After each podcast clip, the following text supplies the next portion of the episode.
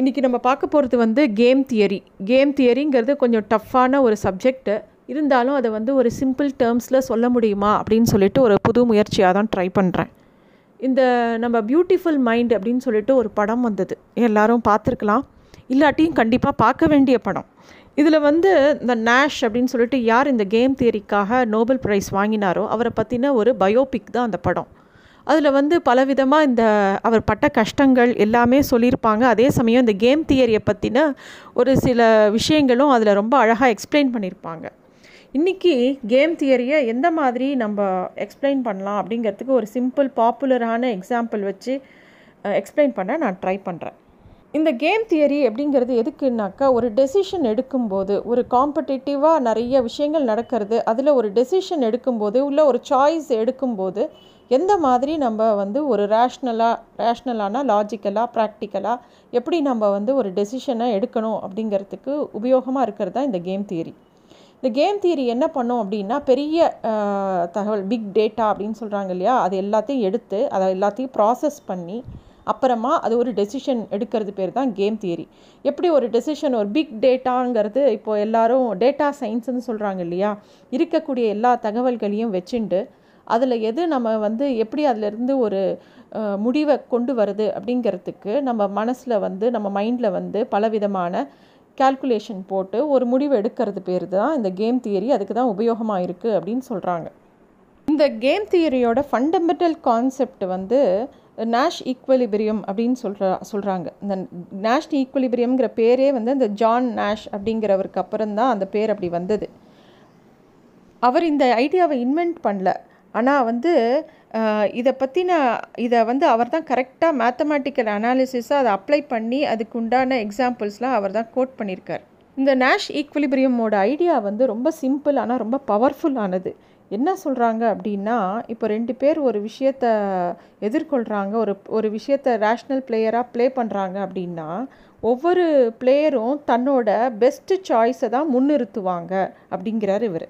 இதுக்கு வந்து ரொம்ப ஒரு சிம்பிளான ஒரு எக்ஸாம்பிள் சொல்லணும் அப்படின்னா, பிரிசனர்ஸ் டைலமா அப்படிங்கிற எக்ஸாம்பிள் தான் ரொம்ப உலகளாவிய ஒரு best example for this explaining இந்த கேம் தியரி. இப்போது நம்ம வந்து பார்த்துருப்போம், வக்கீல்கள்லாம் ஒரு கேஸ் எடுத்து வாதாடினாங்கன்னா அந்த கேஸுக்கு அவங்களால ஒரு தீர்வு கொண்டு வர முடியலன்னா பழைய கேஸ் ஒன்று எடுத்து அதில் வந்து அந்த இந்த காலத்தில் நடந்த இந்த கேஸில் இந்த மாதிரி ஒரு தீர்ப்பு வழங்கப்பட்டிருக்கு, அதனால் அதை அதன்படி இதுக்கும் இப்படி வழங்கப்படலாம் அப்படின்னு சொல்கிறாங்க இல்லையா. அது மாதிரி இந்த கேம் தியரிங்கிறதுல இந்த பிரிசனர்ஸ் டைலமா அப்படிங்கிற ஒரு எக்ஸாம்பிள் வச்சுட்டு அதே மாதிரி இந்த டெசிஷன் மேக்கிங் இதில் எப்படி அரைவ் பண்ணுறாங்களோ அதே மாதிரி ஒவ்வொரு சப்ஜெக்ட்லையும், அது கம்ப்யூட்டராக இருக்கலாம், பஹா பயாலஜியாக இருக்கலாம், நெட்வொர்க்கிங்காக இருக்கலாம், இன்ஜினியரிங்காக இருக்கலாம், எல்லாத்துலேயும் இதை அப்ளை பண்ணலாம் அப்படிங்கிறது தான் இந்த மாதிரி தியரிஸோட கான்செப்ட். ஒரு விஷயம் ஏற்கனவே ப்ரூவன் ஆனதை இன்னொரு விஷயத்தில் செலுத்தி பார்க்குறது. இப்போது எக்ஸாம்பிளை பார்ப்போம். இப்போ ஆலன் பென் அப்படின்னு ரெண்டு பேரும் இருக்காங்க. ரெண்டு பேரும் வந்து ஒரு காரை திருடிட்டாங்கன்னு வச்சுப்போம். போலீஸ் வந்து ஆனால் சந்தேகப்படுது, அவங்க ரெண்டு பேரையும் பிடிச்சிடுறாங்க. இவங்க ரெண்டு பேரும் ஒரு ஹிட் அண்ட் ரன் கேஸில் கூட இவங்க தான் பண்ணியிருக்காங்கன்னு போலீஸ் நினைக்கிது. ரெண்டு பிரிசனர்ஸையும் என்ன பண்ணுறாங்க, ஆலனை ஒரு ரூம்லேயும் பென்னை ஒரு ரூம்லேயும் தனித்தனி ரூமில் போட்டு அடைச்சிடுறாங்க. இப்போது ஆலன்கிட்டையும் பென்கிட்டையும் தனித்தனியாக போய் பேச ஆரம்பிக்கிறாங்க, விசாரணை பண்ண ஆரம்பிக்கிறாங்க. ஸோ இந்த விசாரணையும் போது என்னெல்லாம் அவுட்கம் இருக்க பாசிபிலிட்டி இருக்குது அப்படின்னு பார்த்தோன்னா, ஆலனும் வாயே திறக்காமல் பேசாமல் இருக்கலாம், பென்னும் வாயே திறக்காமல் பேசாமல் இருக்கலாம். இது ஒரு option, condition one. Second condition, Alan வந்து கன்ஃபஸ் பண்ணிடலாம், த என்ன நடந்ததுங்கிற உண்மையை சொல்லிடலாம், ஆனால் பென் சைலண்ட்டாக இருக்கலாம். இது ஒரு கண்டிஷன். செகண்ட் கண்டிஷன், ஆலன் சைலண்ட்டாக இருக்கலாம், பென் கன்ஃபஸ் பண்ணியிருக்கலாம். நாலாவது கண்டிஷன், ஆலனும் கன்ஃபஸ் பண்ணியிருக்கலாம், பென்னும் கன்ஃபஸ் பண்ணியிருக்கலாம். இவங்க ரெண்டு பேரும் பெரிய நண்பர்கள்லாம் கிடையாது, ஆனால் இவங்க ரெண்டு பேருக்குள்ளேயும் ஒருத்தருக்குள்ளே ட்ரஸ்ட் இருக்குமா அப்படின்னா அதுவும் கிடையாது. அப்படி இருக்கும்போது இந்த நாலு பாசிபிலிட்டிஸில் எது வேணாலும் நடக்கலாம். இப்போது இந்த கண்டிஷனை வச்சு ஒரு மேட்ரிக்ஸ் மாதிரி போட்டு பார்த்தோன்னா, மேட்ரிக்ஸ்னால் அந்த நாலு கட்டம் போட்டு சைலண்ட் சைலண்ட்டாக இருந்தால் என்ன அவுட்கம்மு, கன்ஃபஸ் கன்ஃபஸாக இருந்தால் என்ன அவுட்கம்மு, ஒருத்தர் சைலண்ட்டாக இருந்து ஒருத்தர் கன்ஃபஸ் பண்ணால் என்ன அவுட்கம்மு, அதே மாதிரி ஒருத்தர் கன்ஃபஸ் பண்ணி இன்னொருத்தர் சைலண்ட்டாக இருந்தால் என்ன அவுட்கம்மு அப்படின்னு சொல்லிட்டு ஒரு மேட்ரிக்ஸ் போட்டு பார்த்தோன்னா அவங்க என்ன சொல்ல வராங்கன்னா, அந்த ஆலனும் பென்னும் ரெண்டு பேரும் அமைதியாக சைலண்ட்டாக இருந்துட்டாங்கன்னா ரெண்டு பேருக்கும் ஆளுக்கு ஒரு வருஷம். இப்போ ரெண்டு பேரும் கன்ஃபஸ் பண்ணிட்டாங்கன்னா ஆளுக்கு பத்து வருஷம் ஜெயிலு.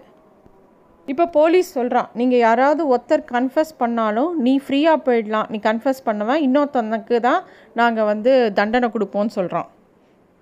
அது எவ்வளோ வருஷம், பதினஞ்சு வருஷம் தண்டனை கொடுப்போம் அப்படிங்கிறான். இந்த சாய்ஸ் போலீஸ் கொடுக்கும்போது ரெண்டுமே சைமல்டேனியஸாக அந்த பிரிசனர்ஸ்கிட்ட கொடுக்குறாங்க. இது வந்து ஒரு கேம் மாதிரி பார்த்தா கூட, ரெண்டு பேரும் தனித்தனி ரூமில் ஒரு கேம் விளையாடுற மாதிரி இருந்தால் கூட, அடுத்த ரூமில் அவன் என்ன டெசிஷன் எடுக்கிறாங்கிறது இன்னொருத்தனுக்கு தெரியாது. அவன் அவனோட சாய்ஸை ஏதாவது ஒன்று எடுத்து தான் ஆகணும். இப்போது இதுலேருந்து ஒரு ஸ்ட்ராட்டஜி நம்ம டிரைவ் பண்ணணும். இப்போ இதை எல்லாத்தையுமே நம்ம பேப்பரில் எழுதுகிறோம். இப்போது அவங்கக்கிட்ட பேசுகிறது ஒரு பக்கம், அவங்களோட அவுட்கம்மை கேட்குறது இன்னொரு பக்கம் இருக்கும்போது, நம்ம இதை ரேஷ்னலாக திங்க் பண்ணுறதுக்காக ஒரு பேப்பரில் வரைஞ்சி இதோட பாசிபிலிட்டிஸ் போட்டு பார்க்கும்போது, ரெண்டு பேரும் சைலண்ட்டாக இருந்தால் ஆளுக்கு ஒரு ஒரு வருஷம் ஜெயிலுக்கு போகலாம். ஆனால் இது வந்து அந்த ஈக்வலிபிரியம் சொல்கிறோம் இல்லையா, நேஷ் ஈக்வலிபிரியமோட அவுட்கம் கிடையாது. ரெண்டு பேரும் சைலண்ட்டாக இருக்கிறது, ரெண்டு பேரும் ஜெயிலுக்கு போகிறதுங்கிறது ஒரு ஈக்வலிபிரியம் அவுட்கம் கிடையாது. ஆனால் இதில் முக்கியமான ஒரு பாயிண்ட்டு ஏன்னா, நீங்கள் கன்ஃபஸ் பண்ணேன்னா நீ ஃப்ரீயாக போயிடலாம் அப்படிங்கிற ஒரு வார்த்தையை சொல்லும்போது அவங்களோட அவுட்கம் எப்படி இருக்கும் அப்படின்னு பார்க்கும்போது, பேசாமல் கன்ஃபஸ் பண்ணிடலாம் அப்படிங்கிற முடிவு எடுக்கிறது தான் லாஜிக்கலாக கரெக்டாக இருக்கும். அது ரெண்டு பேருமே கன்ஃபஸ் பண்ணி ஆளுக்கு பத்து வருஷம் போனால் கூட அதுதான் கரெக்டான அவுட்கம். ஏன்னா இப்போ தனித்தனியாக கேட்கும்போது இவன் வந்து கன்ஃபஸ் பண்ணாமல் சைலண்ட்டாக இருந்துட்டானா, அடுத்த ஆள் கன்ஃபஸ் பண்ணிட்டானா இவனுக்கு பதினஞ்சு வருஷம் உறுதி. அவன் வந்து கன்ஃபஸ் பண்ணானா அமைதியாக இருந்தானான்ங்கிற விஷயம் இதில் ஒன் ஆஃப் த பிரிசனருக்கு கண்டிப்பாக தெரியாது. அதனால் ரெண்டு பேருமே கன்ஃபஸ் பண்ணி ஆளுக்கு பத்து வருஷம் தண்டனையை வாங்கிப்பாங்க அப்படிங்கிறது தான் இந்த கேம் தியரியோட அவுட்கமாக சொல்லப்பட்டிருக்கு. இப்போது பிரிசனர்ஸ் ரெண்டு பேரும் மீட் பண்ணினாங்க, அப்புறமா பேசிக்கிட்டா கூட, நான் வந்து நீ மட்டும் சொல்லியிருந்தா நான் வாயே திறந்திருக்க மாட்டேன், நம்ம ரெண்டு பேருமே பிரிசனை அவாய்ட் பண்ணி ஒரே ஒரு வருஷம் இருந்துட்டு போயிருக்கலாம் அப்படின்னு சொன்னால் கூட அந்த ரிஸ்க்கை எடுக்கவே முடியாது. ஏன்னா இன்னொரு ஆள் சைலண்ட்டாக இருந்தால் the risk taken is plus five years. So இதுதான் இப்படி லாஜிக்கலாக இந்த நேஷ் ஈக்வலிபிரியம் மூலமாக ஒரு கேம் தியரியை இப்படி தான் எக்ஸ்பிளைன் பண்ணியிருக்காங்க. இதை பற்றின நிறையா, இது வந்து this is the simplest way நம்ம சொல்லக்கூடியது. இதில் நிறைய விஷயங்கள் இருக்குது. இந்த கேம் தியரிங்கிறது ஒரு பெரிய கடல். இதை இதை படிக்க படிக்க இன்னும் இதில் பலவிதமான லாஜிக்கல் சொல்யூஷன்ஸு, பலவிதமான தியரிஸ் இதில் இதுக்குள்ளே ஒவ்வொருத்தரும் அதை எக்ஸ்பிளைன் பண்ணுற விதம், ஒவ்வொருத்தரும் கொடுக்குற எக்ஸாம்பிள்ஸ் பலவிதமாக இருக்குது. இது வந்து just an introduction to game theory. Thank you.